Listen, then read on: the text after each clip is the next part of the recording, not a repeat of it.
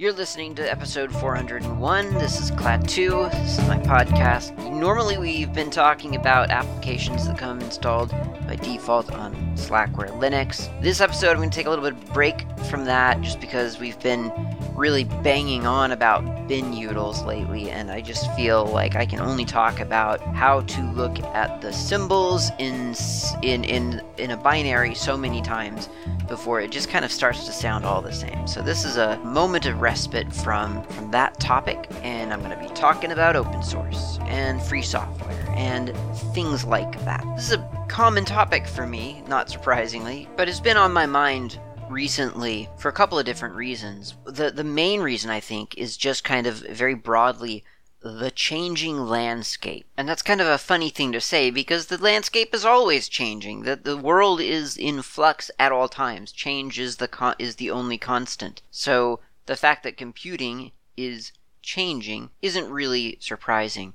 But I feel like right now there there are certain things that, that are, are just have they're, they're they're requiring a little bit of a shift. And part of that, I mean, again, this is kind of funny because this has been building up, at least in my mind, since 2006 at least. And that well, and I say at least, so I shouldn't say that because yes, at least but in to to my knowledge it's been since 2006 that's when i started hearing a lot about how the browser everyone was moving to the browser the desktop is dead. No one's going to have a, their own computer anymore. They're not even going to use applications. Everything's in the browser.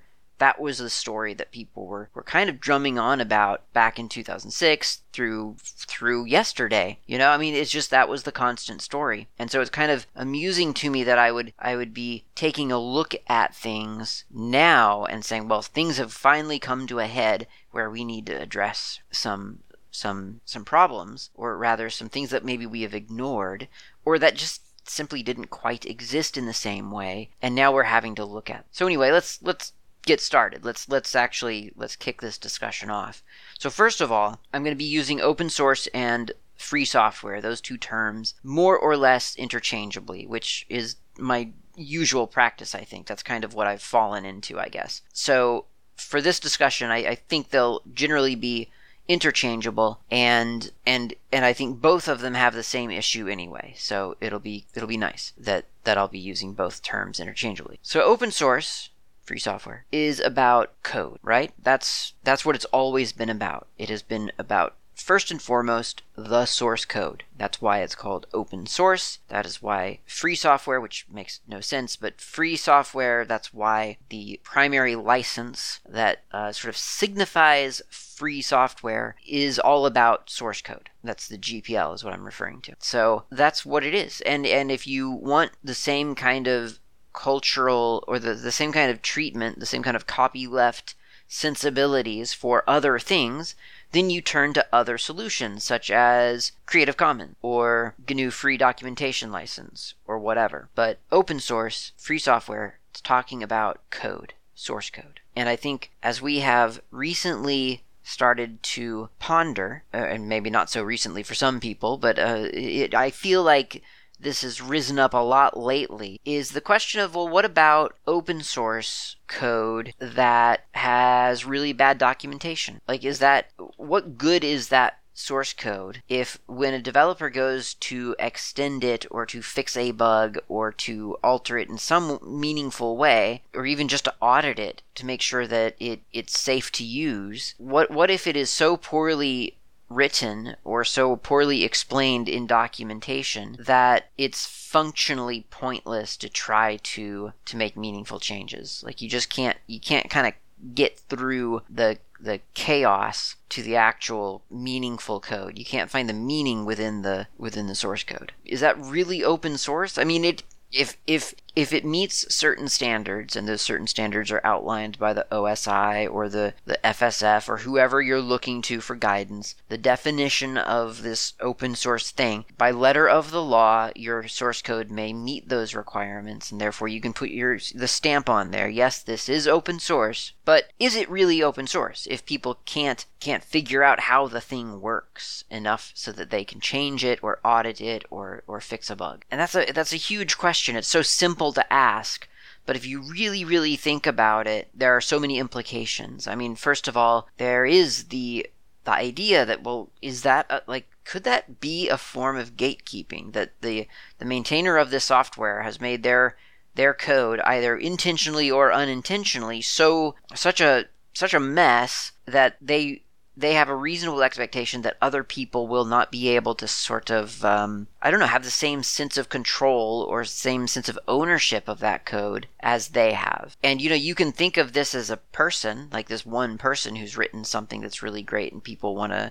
contribute to but don't know how to, or you can think of it as a corporation that takes a code dump and um, changes it for their own uses, doesn't really document their changes, and then when asked for the changes back under the terms of some copyleft license, they return it uh, as a as a, a, single million character file all on one line with no line breaks and you know just completely impractical to sort of crack into. You can um, and and and maybe they've they've changed they've made minor changes to every line so that if even if you diff it, it doesn't seem like it's substantially it looks like everything's different. It's just you know it's done all the time and there's not really i don't think a safeguard against that. And so you do kind of have to ask whether that is in the spirit of open source. And if it's not in the spirit of open source then you still have that clause where you're like well it's the letter of the law it's open source. And that's fine if if if all we're doing is accounting and we're just figuring out who's playing nice and who's gaming the system in a in a negative way, but the end result in, in either case is the same, and that is that functionally the, the code may as well not be open. Much simpler than that, there's the question that I frequently ask what about code you never look at? Code that you don't actually look into may as well be not open. I mean, or it, it could be open and not open at the same time. It's Schrodinger's code, right? You've never looked at the code what good is it to you that it is open source? I mean, there's an answer to that. It's very simple. And yes, it does matter because other people are presumably looking at that code. You trust those other people's words when they say that, that this code is safe or that they've contributed to the code and, you know, that they are comfortable running it. Then you feel like you would be comfortable running it as well. But there are people out there who don't do any of those things. They simply blindly download source code, never look at the source code. They don't know how open source works. Does it actually matter whether that code is open source? And then there's also the code that you just don't care about. I mean, there is code out there that you just don't need to know whether it's good, bad, safe, dangerous. It's it's just not that important to you. There there are things like Netflix uh, or Spotify or any of those kinds of online sort of disposable services. Whether it was if, even if it was open source, personally, I probably would never look into the code of say Netflix. Just don't care as long as they play movies that I want to see, which they do actually less and less frequently, it seems. Um, but as as long as they have st- easy access to movies or TV shows or whatever it is that you want, then who cares about how their service is being run? Your interaction with them is relatively minimal. You pay your bill, you get your movies. Does it is it open source? Well, no, it's not open source. Does it need to be open source? I think arguably no. It doesn't need to be open source. It's an appliance and you just might not care about it. Okay, so that kind of makes me think at times, well, open source and computers in general, it, it's come a long way. Things have changed. Open source used to be almost entirely about the developer. Like that that was the that was the only person who needed to ever know whether something was open source or not. Users just didn't need to know or ever think about open source. But today, in today's world, things are quite different. I mean, people are learning to code at a relatively young age, and the teaching tools, uh, well, they're a lot easier when they're open source. It's a lot easier to, to actually propagate that stuff when it's open source. People are writing little applications for themselves and th- for their friends, and they're they're putting them out there on the internet. You need to know whether that's that's an open source library that you just used, and so on. So I think more people are caring about open source than before. And I think not just more people, like human bodies, I mean, just more more people of all types. Like it, it's starting to spread across the user base. It's it's starting to affect a lot of different people that that before just wouldn't have needed to know one way or the other. So maybe open source is about code now plus user data. And this is a big one for me because some of my earliest bad experiences on computers was with non open software eating my data. The stuff that I produced on software that I paid money to use was was ending up being inaccessible or corrupt or whatever whatever the problems were and there were many problems and and so that was a big deal for me like that was one of the big reasons that I personally got into open source it was simply because I didn't feel like non-open source applications respected the the reason I was using computers to produce data that I, I cared about. So maybe that's what open source is now. Maybe 2021, open source needs to evolve. It needs to be about code and about user data. And I do see that as something that has come uh, into attention lately. Not not a whole lot, but a little bit. You you you see things pop up about how hey, by the way, you can actually get your data back from this online service if you do this step and then that step and then these you know three easy steps that takes 20 pages to explain. Um, so it is there. And and things like the gdpr and stuff like that it actually is starting to to consider user data as as as a thing that needs to be protected. Currently, it is still I think largely the code and the data are seen as two different things.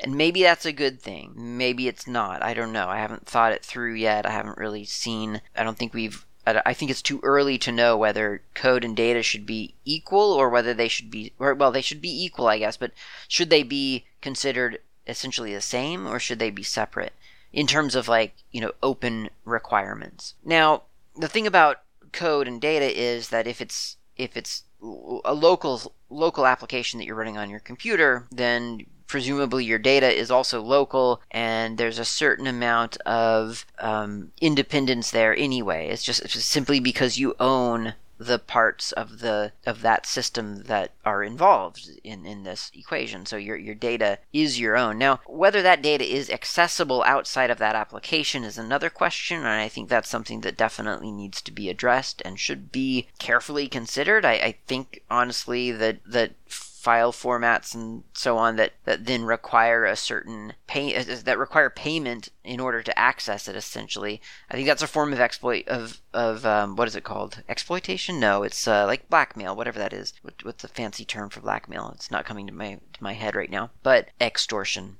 Um, i think that's wrong. I think that's bad. I think that there almost always should be a free player, whatever player might mean in, in the context of the data, for user data. No, no matter what. It should be a cross platform, quote unquote, player, a, a viewer, a data viewer for that data, no matter what file format it is, no matter what application generated it, open, closed, highly specialized, whatever. It doesn't matter. If a user put data into a computer, they should be able to get that data back out on demand. So that's about the data. Still about the code here. Is that code open if you're not, or, or rather, what what about the code that you don't run on your own computer? For instance, there's some application out there on the internet, probably half a dozen of them, that are photo editors online. You do photo editing, or really it's photo manipulation, in your internet browser. You do color correction and brightness and contrast and red eye removal or, or whatever photo manipulators do these days.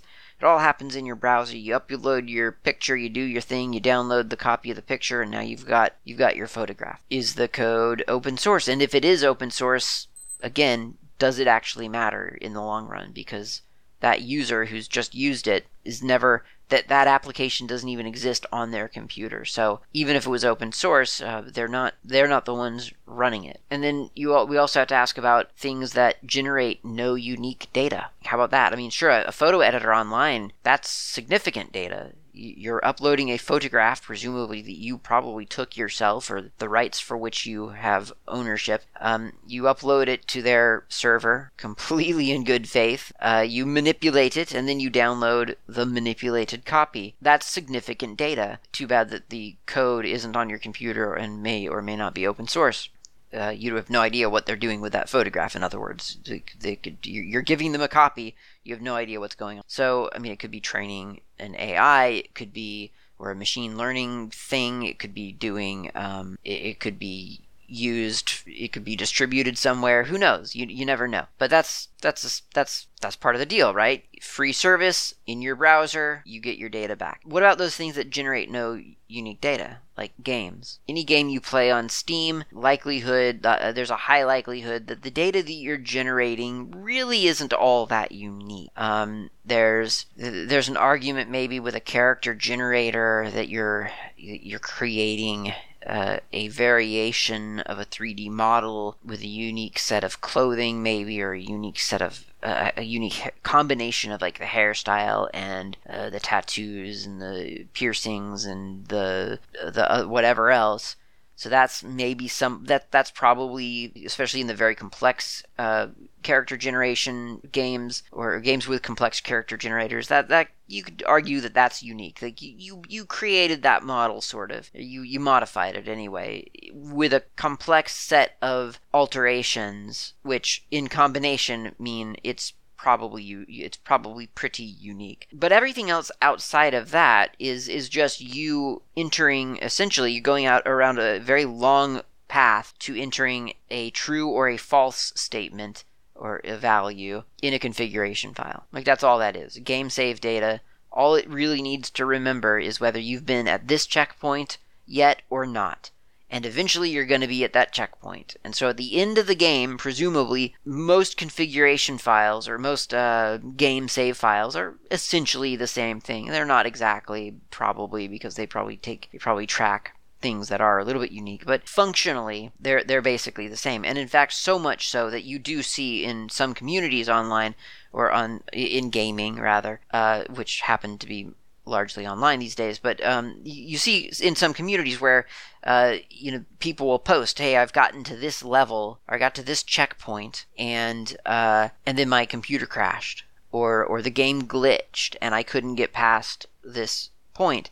Does anyone have a save file from this point, or uh, rather up to this point, so that I can grab your save file so that I don't have to repeat the last two hours of gameplay or whatever the problem is? It doesn't always work, and it kind of depends on the game and, and so on, but it's it's not it's not unheard of. All right, so the value there, I think, is well, aside from just being fun, like games are fun, but there there is a certain amount, and I've said this before for gaming, I mean, again, that's basically an appliance like Netflix or, or whatever, Spotify or Hulu. Is that an application? I think Hulu is a thing. Um, I'm not really sure what that is actually, but it's it's a video thing. Um, so Steam, whatever, games in general, it's an it's an it's an appliance. So does the code behind that appliance really matter? Probably not functionally, but then you've got the you've got the very real and valid argument that those games represent a culture, a very unique and time honored at this point culture, the gaming culture. And when games vanish into unplayability because the system that they were built for simply no longer exists, or wh- whatever the case may be, the publisher goes out of business, whatever, then the that's a loss of culture because there there there may have been some group of people who really bonded and sort of sort of identified as a group together because of that game, and then if that game is truly lost to time, then there's really no there's no rescuing of that or there's no saving that culture and then there's no returning to that culture later historically speaking. You can't go back and and legally play a lot of I don't know Nintendo games and and that's simply because they they aren't being maintained. Well, maybe Nintendo games are. I don't actually know. Um I don't think they are very well maintained. But um, you know, there are games out there that you simply can't, at least legally, uh, play. And of course, everyone who's who, who, who is interested in, in gaming knows that there are a dozen emulators out there, but most people also understand, or maybe not most people, but many people also understand that, that these emulators, these free emulators, are they are preserving history technically illegally and and for free when really, you know, like they, they it should it would be nice if the gaming companies would would contribute to that effort instead of just letting hobbyists do it while also very frequently threatening those hobbyists with lawsuits. Okay, so culture. Culture is important, and it's not just about games. There are lots of things that are culturally important. I mean, there there are entire OSs that essentially don't exist anymore because the platform that they were written for no longer exists. And wouldn't it be great if we were doing a better job at preserving that? So maybe open source isn't just about code. Maybe it's not just about data. It's about code, data, and culture. Maybe that's what open source is really about in the modern day and age because so many people have, have, identify with the software that they use. And that's something to think about. But then again there's there are still more concerns. There there are things like well if we're talking about protecting culture what about what about protecting uh, whatever the real like culture culture is i think more of a an esoteric concept, right? There, there's a culture to a people. What about protecting the actual people? And by that I mean ethics. And that's kind of a thing that's been talked about a lot lately. Is is what about those those ethical concerns? Like as open source starts to spread all throughout our culture, every every aspect of culture, I think a lot of developers have started to look at the way their code could be used and they're realizing that sometimes those are not those are not things that they agree with. There are um, libraries out there that have been released in some kind of very very permissive license with with no semblance of ethical responsibility whatsoever, right? I mean, a permissive license for, for all the for all the ease of of of reuse that it provides, it, it also is completely devoid of kind of an of a of an ethical compass, right? There there's no allowance for that whatsoever in a permissive license. You can do whatever you want to. That's, that's why it's a permissive license. And even the copyleft licenses, while while certainly the GPL version 3, I think, did probably the most to kind of creep into the ethical side of of, of software with all, with all of its sort of uh, I don't know it was called at the time an anti-TiVo clause which is funny today because nobody even knows what a TiVo is anymore. Um, but at the time it was I guess a really big deal. But it was this effort to sort of protect libraries and and software from sort of abuse essentially. And that was important. And it, it caused a lot of it caused a, a lot of uh, consternation. People didn't some people really liked it some people didn't like it some people thought that liked it and d- thought it didn't go far enough. And and if it's not TiVo that you're concerned about or, or whatever, uh, then maybe it's something else. Like, what if you wrote a library and released it under a, a BSD or an MIT or a whatever very permissive license, and uh, discovered later on that it was being used for human killing combat stealth drones. How do you feel about that? Is that something that you're okay with? Was that your intended use for that for that software, for that code, or or is that not your intended use? And and whether it was your intended use or not, do you really have the the capability in this world to govern how how your legacy is reused once you have produced it and put it out into the world? So I don't know, maybe code, data, culture, and ethics are all things that open source ought to be looking at. And then there's the question, I guess part of ethics would be what about what about the question of freedom? Like what is what do we mean by freedom? We we sometimes use the term free software. We talk about open source. We talk about protecting uh, code from abuse from from companies or for from governments or whatever. Whose freedom are we most concerned with? Whose freedom are we trying to protect with all of these open source licenses and free software licenses, these these legal things that we're setting up? I think I've heard a couple of people say that one license or another protects the users while the other one protects the developer, and yet another one protects the entrepreneur, and, and all of these other sort of divisions of how of how a license serves a different community or favors a different community, I should say, and maybe doesn't serve another community as well. Um, so I think it's kind of nice for users to have their you know you to for user freedom to protect a person from from essentially abuse. You you you start using some software and then you find out later that it has been persistently spying on you like very literally. Like it's been listening to your conversation over the microphone and has been i don't know doing something with that data. Or maybe freedom from abuse maybe maybe freedom doesn't mean protection from abuse. Maybe it actually means that you have the right to give up your privacy or your liberty or whatever whatever. Like maybe that's part of freedom as well. Is that user freedom? You should be able, if should you choose uh, to do so, you you should be able to ignore all of the safeguards and all of the uh, what I think of as common sense steps to protect your self and your livelihood from what I think of as malicious software, maybe you don't want to do that. Maybe the, the maliciousness of a software is totally worth it for to you because it's just that easy. Again, I, am bring I'll bring up Netflix, I guess. Just why not? Maybe maybe Netflix tracking your viewing habits uh, ostensibly to make better suggestions of what you're going to view next. Who knows what they're doing with that data? But maybe you just don't care. Maybe that's just not something that you care about, and so you so you you live with it. And then there's developer freedom, as I said, which I think tends to mean protecting developers from essentially exploitation. Like their work shouldn't be taken by others and then used in in ways or, or rather used uh, for for profit or something you know used and improved out from under them and and they never get to sort of follow that code further further down its its path because it, has been it's being used by someone else for for some other purpose um, or maybe developer freedom actually means the liberty to use any combination of libraries no matter what. And that's to a developer all the freedom that they want. They don't actually care if you take their library and reuse it or resell it or whatever. All they want to know is that when they're sitting down to code, they don't have to think about what's compatible with what and what's allowed to be shipped with what or linked with what. They don't care.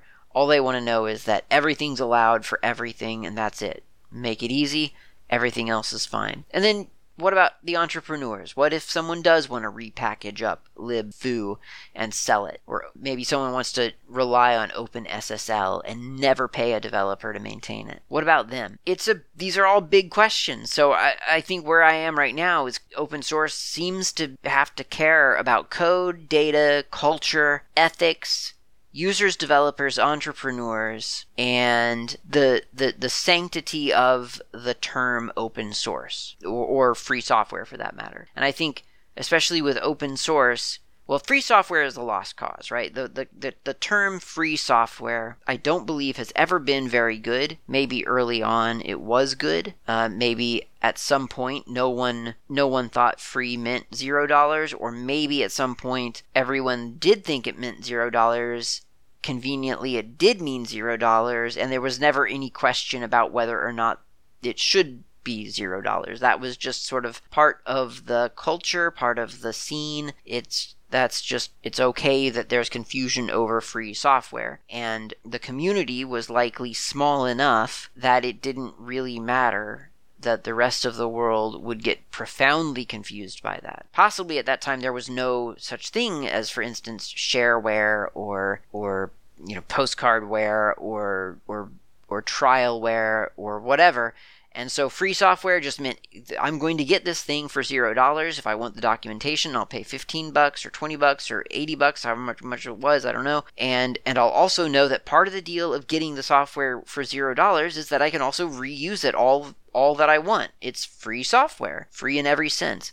And then eventually people started releasing other kinds of software like I don't know, I guess freeware where you couldn't actually redistribute it or or change it or something, uh, or shareware where you could redistribute it but you couldn't change it or something, um, and and all these other kinds of software that just confused the whole thing. I don't know I wasn't I, I, did I didn't get to experience that myself, so I don't know. But free software as a term I think is a lost cause. There's no saving the idea of free software, unfortunately, because I do like the concept. It's just as I've said before in previous episodes, probably a long time ago now, it's just really inconvenient that the English language has no adjective form of liberty. There's no such thing as a libertatious software. There's it's just it's really awkward. It's it's it, it's unavoidable, but free software is not a great term. And the, and the the next best thing we have, I guess, is open source, which again that isn't a great term either because there are the, the little there there are the exceptions there are the things that you could say well open doesn't mean that you can contribute back it just means that it's open. You can see the software the, the source code that's it that's all open means. And then of course there's the, the way that open has now been more or less uh, the, the term has been kind of abused because there are a lot of companies out there who who want to tap into the open source um, zeitgeist, I guess the very lengthy zeitgeist, the, the open source stream by saying that they have open this or open that or that, that they're doing things in a very open way and all these other terms that they just put open in front of and that that seems to excite people enough to get people on board with them. Or or maybe they just say they're open source friendly or that they love open source. And they, they that doesn't mean that they're open at all or that they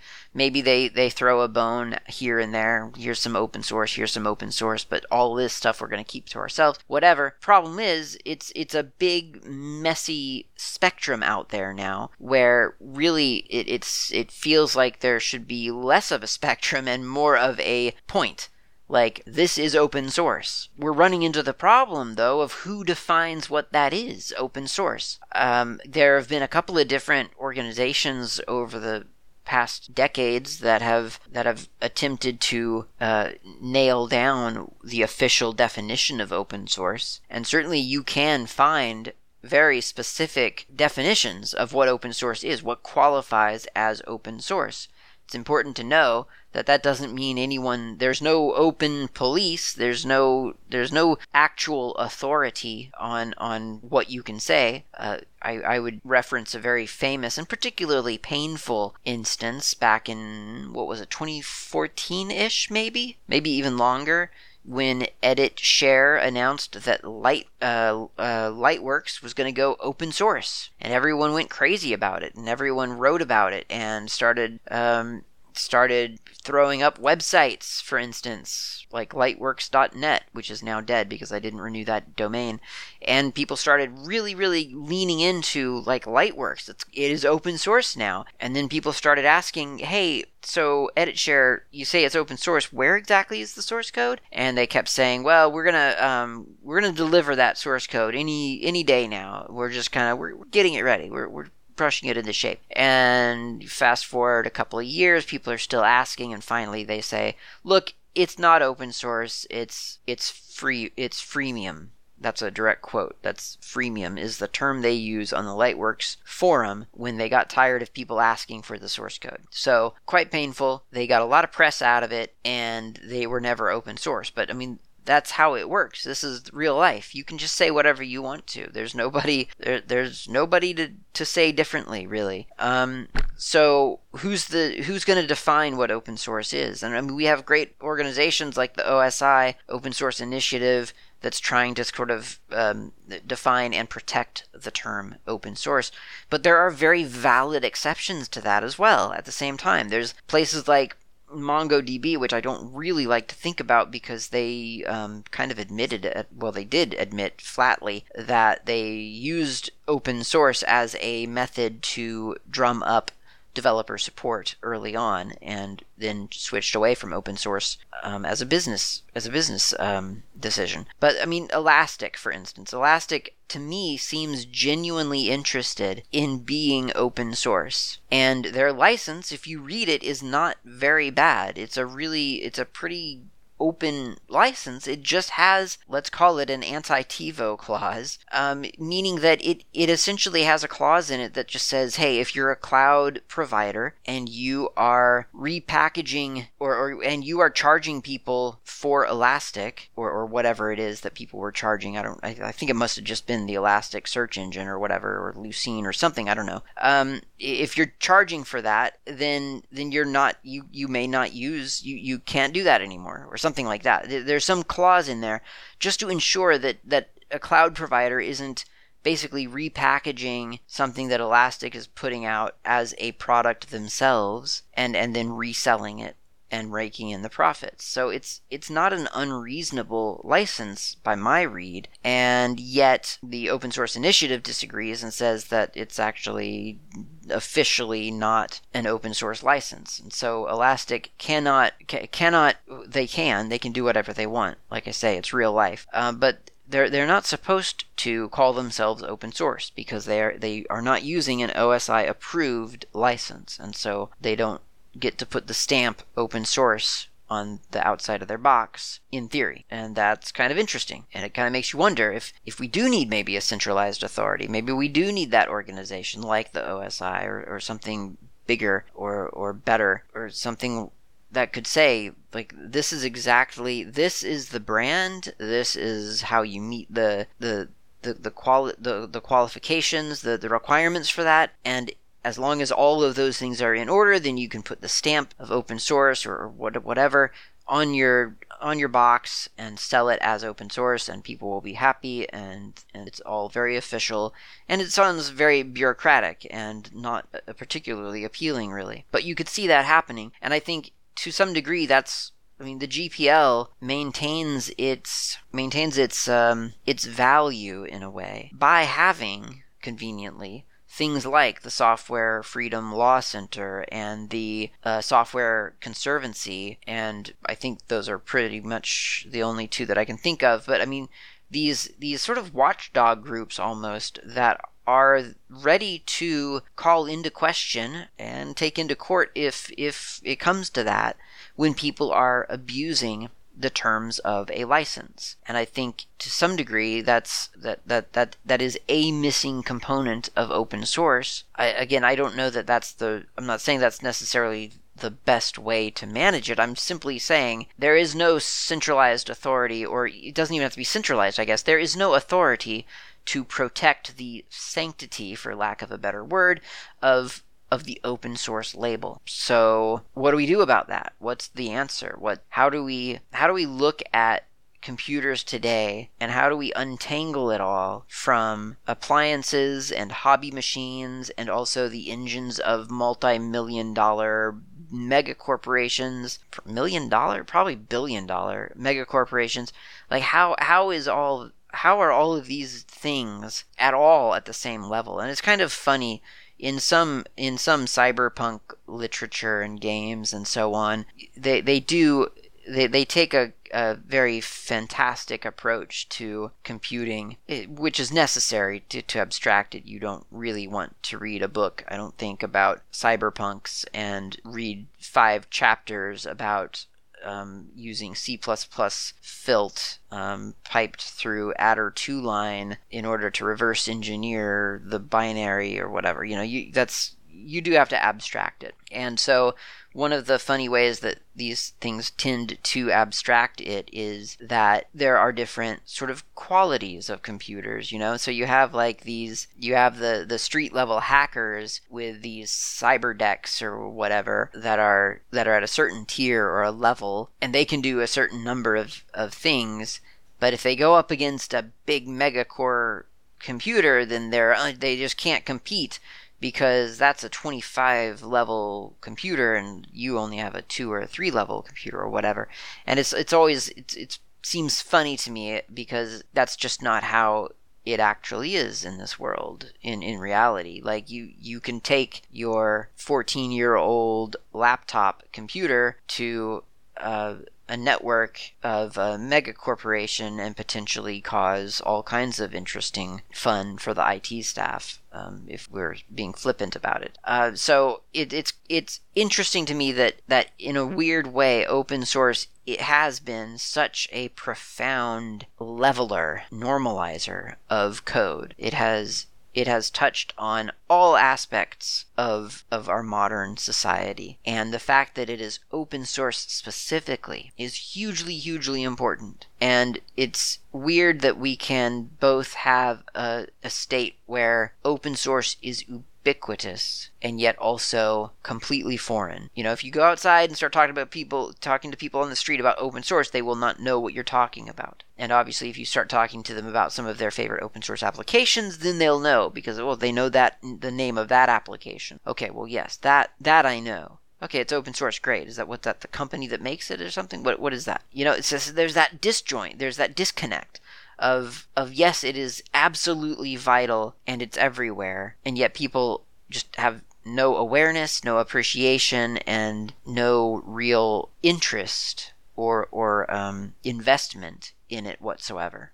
And all of that makes me realize that part of the the reality of living in the real world and not in a bubble of open source where where you don't interact with other people and you can do whatever you want with whatever applications you want. Part of the the part of of actually interacting with other humans which admittedly you know many of us try to sort of limit and i don't blame any of us who may do that for doing that. Um, but part of interacting with other humans is that you have to, as they say, meet people where they are, which which means that if they are using uh, Discord for chat or whatever conversations, then then realistically you're you you may potentially have to download and use Discord. In addition to Google Chat and um, uh, WhatsApp and uh, you know whatever other name of a chat application telegram signal whatever other kind of name of an application there is for that which are going to be out of date by next month anyway so it doesn't matter what i say. But you know all of these applications that re-implement something that was perfectly done perfectly well ages ago in an open source uh, format and still persists as an open source format, it just doesn't make any sense. But I mean, that's realistically what you have to do because certainly among certain groups, uh, that group is usually you know any any group greater than like I don't know four maybe it, charitably four probably realistically more like one, two. Um, groups larger than that, you, you you're not going to be able to migrate them all to to your open source platforms simply because they're already somewhere else. We've all experienced it, and of course, if it is open source that you want to talk about, then doing that on a platform that is then not open actually makes a bizarre kind of sense simply because the platform that is not open may well have a hundred people on it, whereas your platform that is open has five people on it and they're already into open source. And you see this happening all the time. I mean, people are flocking to non open options constantly, bizarrely. And it, it pains me to see that happening because it just doesn't make any sense to me. There are perfectly serviceable options elsewhere, but people seem to just somehow find their way onto these other platforms. And I, I don't understand the, um, I guess I'll say the economics of it. And I say that partly because I don't know the right term, but I also suspect that it does boil eventually down to mon- to some monetary thing. But why do people flock to, I don't know, like Discord? Like, where did that come from? Where did Discord come from such that it was suddenly the leading chat platform among pretty much any kind of gaming community? Where, whereas there, you know, are already services like, uh, well, what's now, well, yeah, Matrix, um, I was going to say Elements, which was formerly called Riot. Um, Element, uh, Matrix, uh, what's the other one that I'm thinking of? Oh, Mumble. You know, there's already these other solutions that are there, and yet people flocked somehow to Discord. Why why would that be? Why would that happen? I don't know how it happens, but it, it seems to be the way of things. So meeting people where they are sometimes is like kind of your only choice if you want to meet people at all. Uh, but certainly if you want to spread the word of open source, you do have to do that in places where there are other people here who don't already know about open source kind of it, does make sense. It's just it's it's inconvenient sometimes because you don't want to use the non-open option, but sometimes that's what you do. And so all of this is to basically ask, like this whole conversation for the past 40 minutes or whatever it's been, uh, is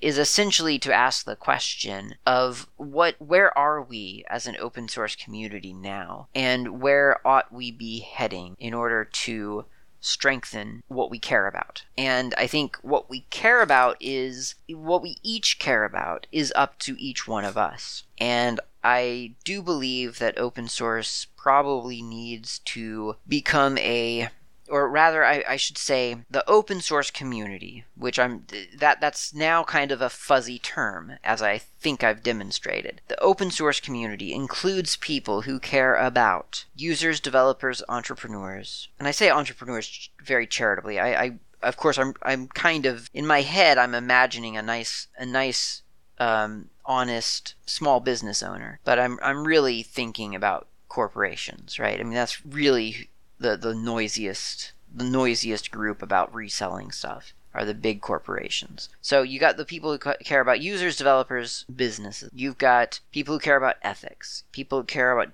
culture, about data, and then also encompassing all of that because I don't know that any of those things are even a question outside of this. It's the people interested in the open code. That's a big community with lots of unique or, or rather lots of um, lots of different interests but they're all interconnected. They're all related to one another not the people the, the interests. And what do we do about that? Like how do we how do we codify that or do we need to codify that? I i have a feeling that we probably need to codify that. I mean I don't think we need to codify it like right now together on this podcast. I just mean that the community that I'm talking about eventually is going to be codifying their interests. And I mean, they already have. Creative Commons exists for data. GDPR is a thing for data. Emulation is a thing for preserving culture. Th- things like that. You know, all those things that I've already talked about. They're, they they exist I just I'm just wondering if the identity of that community is going to solidify at all or whether it just needs to be a big broad hazy thing, which I mean would suit right? Linux is a big, chaotic, beautiful cloud uh, with lots of different things within it. And we're fine with that. That's a good thing. It's actually a sign of health. It's it's good that we are chaotic and that we have lots of different things. Go listen to episode 390, I don't know, 5ish or so uh, where I was talking about user choice and and and Linux because I mean that's that's the that's a barometer. We we want that chaos because if if it starts to con, uh, congeal, if it starts to to f- become too focused, we we, we kind of have to ask ourselves whether whether or not it's healthy. Like, is, is this okay anymore? It, has someone taken ownership of it and is now maybe controlling the space too much, killing creativity? We don't want that. So the fact that this open source community, whatever it is, whatever those interests are, and however they choose to express themselves, the fact that those that those things aren't written down in a book necessarily, or they're not governed by any kind of centralized authority or some small number of of, of I guess they're not central authorities if there's many of them, but you know what I mean, like a lot of different authorities. But at least getting a, a, a definition around some of those interests I think, are good, or just the recognition that there are interests. That's that's an important thing. That open source is more than just about code, but also that open source is a thing. It's not just a feeling. It's not just, well, we're open, meaning we're open, you know, open, like we're friendly. That's not what we mean. We want the code, or we want to make sure that our data is safe, or we want both, you know, and so on. I think the way to encourage the open source community, whatever different branches of it you take interest in. I think the one of the the immediate ways to do that is to use open source. That seems almost trite, and I realize that. But using open source is a bigger deal than you sometimes think. I saw someone on Mastodon commenting about how, quote, once you get away from, well, actually not quote, it's, it's more or less a quote. Paraphrase, that's the term. Uh, once you get away from GitHub, GitLab, and Bitbucket, I think was the other one, you find out just how how lacking the um, workflow, the development workflow, really is, or something like that. That was this person's complaint. And when I first read that, I thought, well, that's ridiculous. There are other Git options out there. You don't have to use GitHub or GitLab or Bitbucket, although GitLab, frankly, it's open source anyway. I mean, you can get the community edition and run it uh, as your own instance, and you get all the benefits.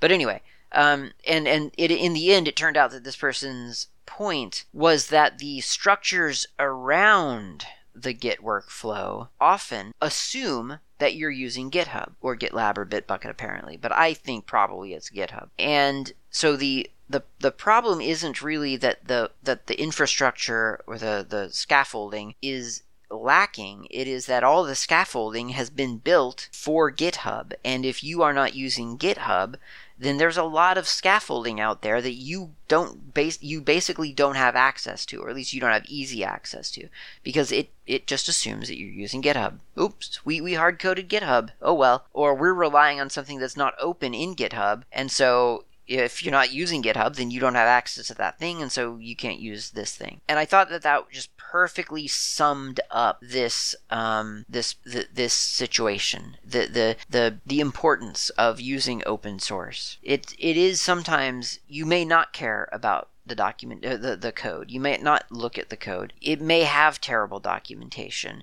It might not be running on your own computer. You might be just running a, a software as a service hosting hosted instance of it. Um, it, it may not have the license that you prefer ethically. It, it may not protect a user as much as it protects the developer or vice versa. It might not be good for uh, businesses or whatever the problem is. The thing is that when you're using open source, something that is open source, you are supporting open source in one way or another. And by and, and I used to not really understand how just using open source was important, but it actually is. It's important to actually use open source. It's not like anyone's watching you or taking, they're not receiving phone home calls from your computer to, to see if you're actually running their, their, their software. That's not it. What happens when you use open source is that you create demand. You are using open source. There's something out there, there's something out there that now you want to do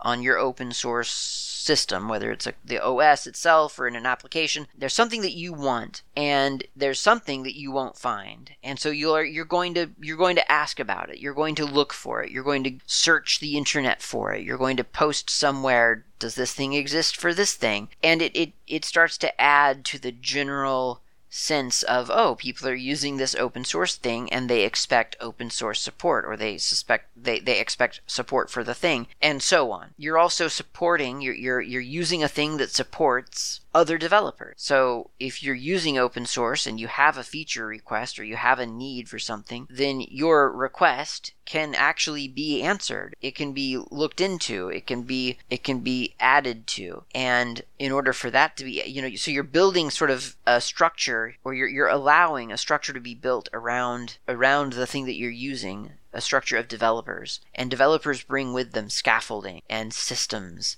and source control version control source code version control and, and all of the other things they, they're, they're piling on to sort of just the the the support system to ensure that you not just you personally obviously but the group of users of whom you are a part to make sure that, that, that those people are supported and can continue to run that open source thing. And it just keeps going. It just keeps folding out like that. It's, it's like a it's like a flower. It's just going to keep unfolding layers and layers and layers because for for just one person who's using an open source thing, there's someone else out there building the open source thing. And whatever they're using, someone else is building that thing. And what they're building that thing on, someone else built. And the thing that they are building, you know, it's just, it keeps going. And it just, it multiplies in a serious, serious, and profound way. But if you're not using it, then the demand lessens. your voice isn't heard. The, the things that are missing, you're not experiencing. And so you're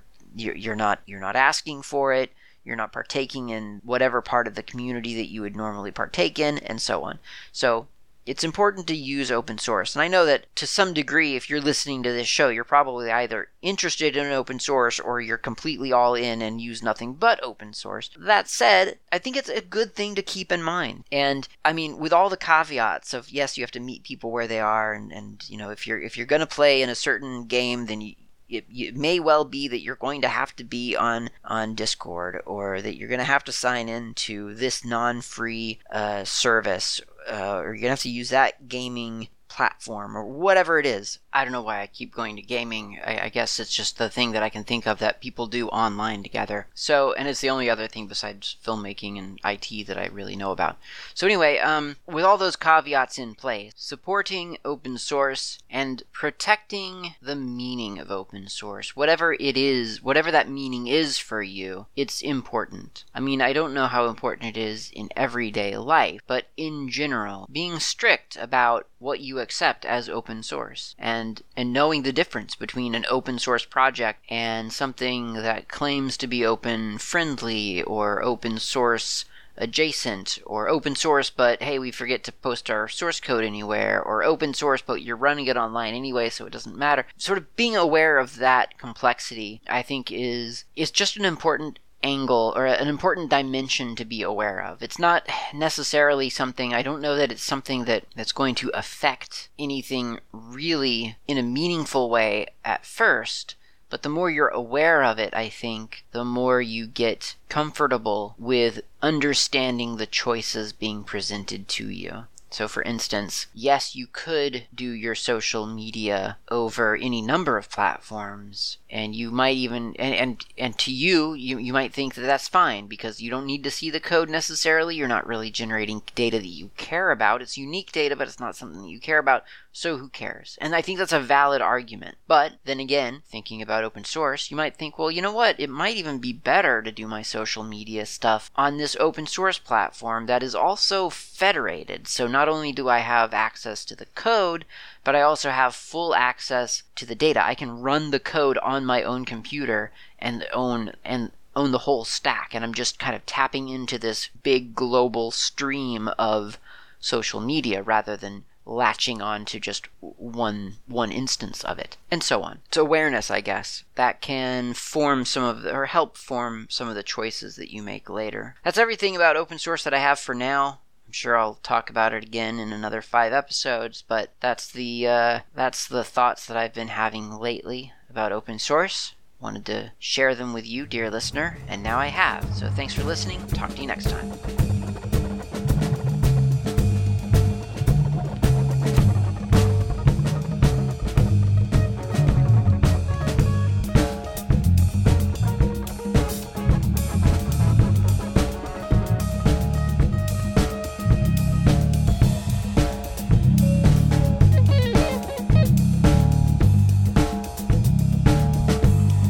you for listening to the GNU World Order Cast.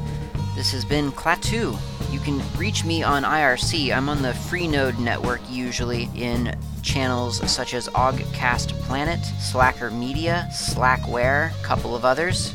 My nick on IRC is not Klaatu. You can also reach me lately on Mastodon.